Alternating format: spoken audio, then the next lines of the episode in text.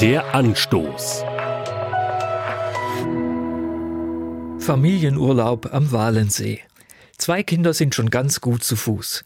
Die Jüngste vergnügt sich in der Tragekraxe. Von ausgedehnten Wanderungen kann keine Rede sein. Die Kleinen bestimmen das Tempo und die Länge der Wegstrecke.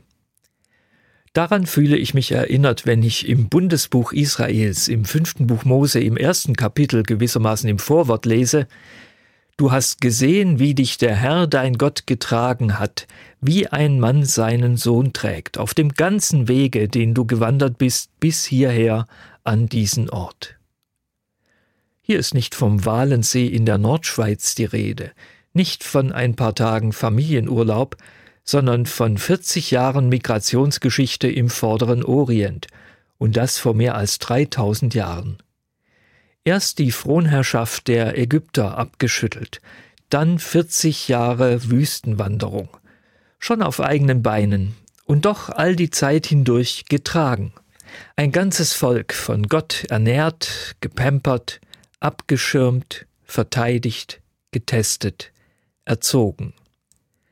Auf solchen Erfahrungen kann man aufbauen. In den Jahrhunderten danach ist es dem Volk Israel immer dann gut gegangen, wenn sich die Menschen bewusst gemacht haben, wir hätten es nie aus eigener Kraft geschafft, aber wir konnten uns immer auf Gott verlassen. Ohne ihn sind wir verlassen. Gott passt auf uns auf, wie ein Vater auf seine Kinder aufpasst. Gott trägt und stützt und schützt. Und das macht er heute, mehr als 3000 Jahre später, immer noch. Was Gott damals dem Volk Israel angeboten hat, das können inzwischen Menschen aus allen Nationen erleben. Der Anstoß, auch als Podcast auf erfplus.de.